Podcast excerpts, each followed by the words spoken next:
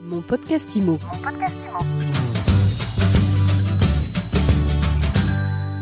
Bonjour et bienvenue dans ce nouvel épisode de mon podcast IMO en live du Rent. Et je suis avec Olivier de Chabot. Bonjour. Bonjour. Vous êtes directeur général du groupe Mercure, spécialiste de l'immobilier, demeure, luxe et surtout château. Euh, vous êtes un acteur majeur de- du secteur. Comment il se porte ce marché? Il se porte très bien.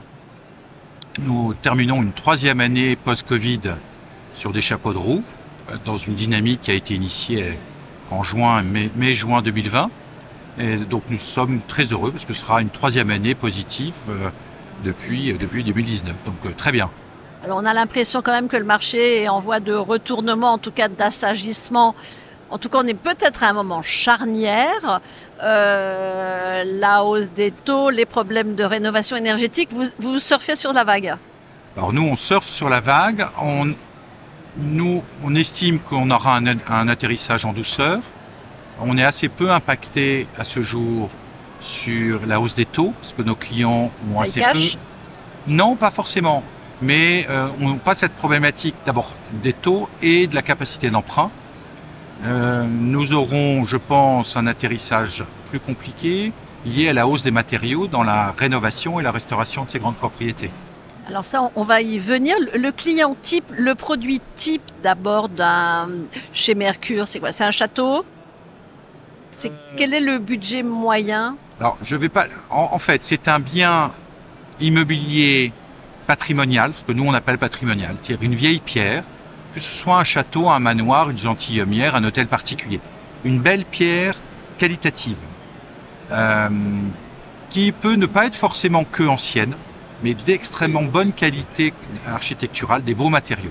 Donc, faut jamais oublier que Chambord a été une révolution par rapport à Amboise, si vous voulez le parallèle, et que quelques maisons d'architectes contemporains avec des matériaux de qualité seront des biens classés, j'en suis convaincu, dans les 15 ans ou 20 ans. Et après, on est dans le beau, le rêve. Euh, c'est les, deux, le- le- les, les deux, les deux points qui, qui nous relient. Alors quand on dit beau, quand on dit rêve, on pense tout de suite cher. C'est quoi le panier moyen?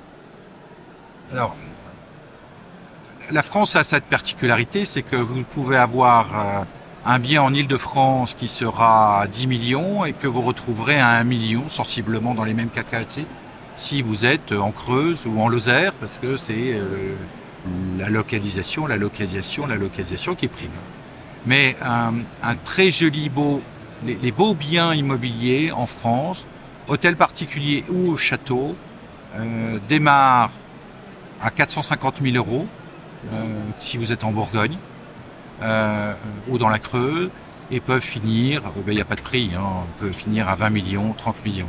Mais faut pas oublier que le marché euh, français, tout dans ce milieu euh, du luxe, euh, est, est autour de, de, de, allez, de 500 000 à 1,5 million. C'est c'est là-dessus que 80, les 20-80, donc les 80% de ventes se font.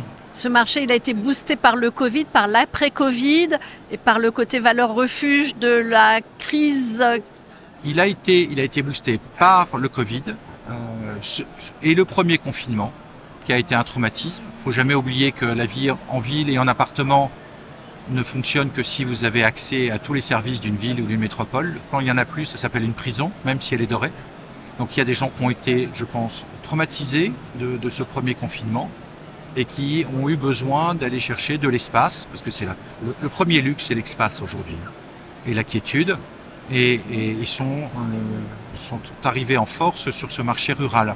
Alors on n'était pas forcément sur des clients amateurs essentiellement de belles pierres, mais qui recherchaient de l'espace, de la sénérité, du calme. euh, et dans ce cas-là, on a eu une clientèle qui était plus tournée, euh, qui nous a fait un peu pivoter notre, notre marché l'année dernière, c'est ce qu'on a dit, on avait vendu un tout petit peu moins de châteaux l'année dernière, mais on avait vendu beaucoup plus de maisons rénovées, de campagnes, qui étaient plus en phase avec ce que recherchait notre clientèle.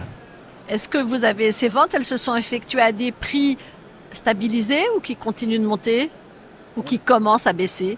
Alors, il faut se souvenir que le marché rural est un marché qui avait pris euh, euh, de, plein, face la crise de 2008 et de 2013. Donc c'était un marché qui avait quasiment perdu 30% sur ces dix dernières années. Donc ce marché revient à, à, ces, à, ces niveaux. Donc on a regagné nos 15-20%, mais, mais on n'a toujours pas regagné les grandes heures des années 2000 et 2005. Et vous comptez, vous pensez que c'est possible de les, de les d'y revenir? Difficile parce que euh, le, le, le, marché, vous êtes toujours par rapport à quelque chose. Donc si le marché urbain continue à exploser, si le marché, euh, le marché de montagne, le marché euh, bord de mer explose, il y a forcément un effet d'accompagnement, donc il risque de, rattraper les prix de, de 2000, mettons 2005-2007, mais il sera toujours avec un décalage, je pense, sur des biens très urbains ou des biens euh, bord de mer. Est-ce qu'ils n'ont pas les mêmes usages? Alors on a vu que la clientèle cible n'est pas impactée par la hausse des taux, contrairement aux biens classiques urbains. Euh, en revanche, la crise énergétique, quand on achète un château, euh, le budget énergie il flambe. Comment ça, se manifeste? Est-ce que ça veut dire qu'on vend moins bien parce que les acquéreurs anticipent cette, euh, baisse de leur pouvoir d'achat euh?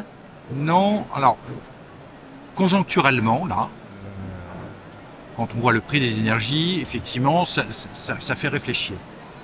Euh, mais j'ai l'habitude de dire que euh, avoir froid dans un château, c'est pas une fatalité. Euh, et qu'il faut pas oublier que 80% des châteaux ont changé de main dans les 25 dernières années, par, le fait des successions ou, des achats.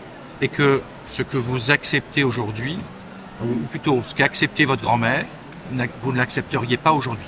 Et même chose pour nous. En fait, il y a eu quand même le travail des générations les unes derrière les autres qui ont commencé à travailler sur, l'amélioration du confort de ces maisons. Après, sur l'énergie, euh, il y a eu le tout pétrole, parce que ça a été jusqu'aux années 4, là, 2000. Euh, vous avez aujourd'hui euh, une innovation technologique à travers cette géothermie, à travers ces panneaux solaires, à travers le bois énergie. Et pour nous, ces propriétés, il faut ne jamais oublier que ces propriétés sont entourées d'une surface foncière qui permet de générer en partie euh,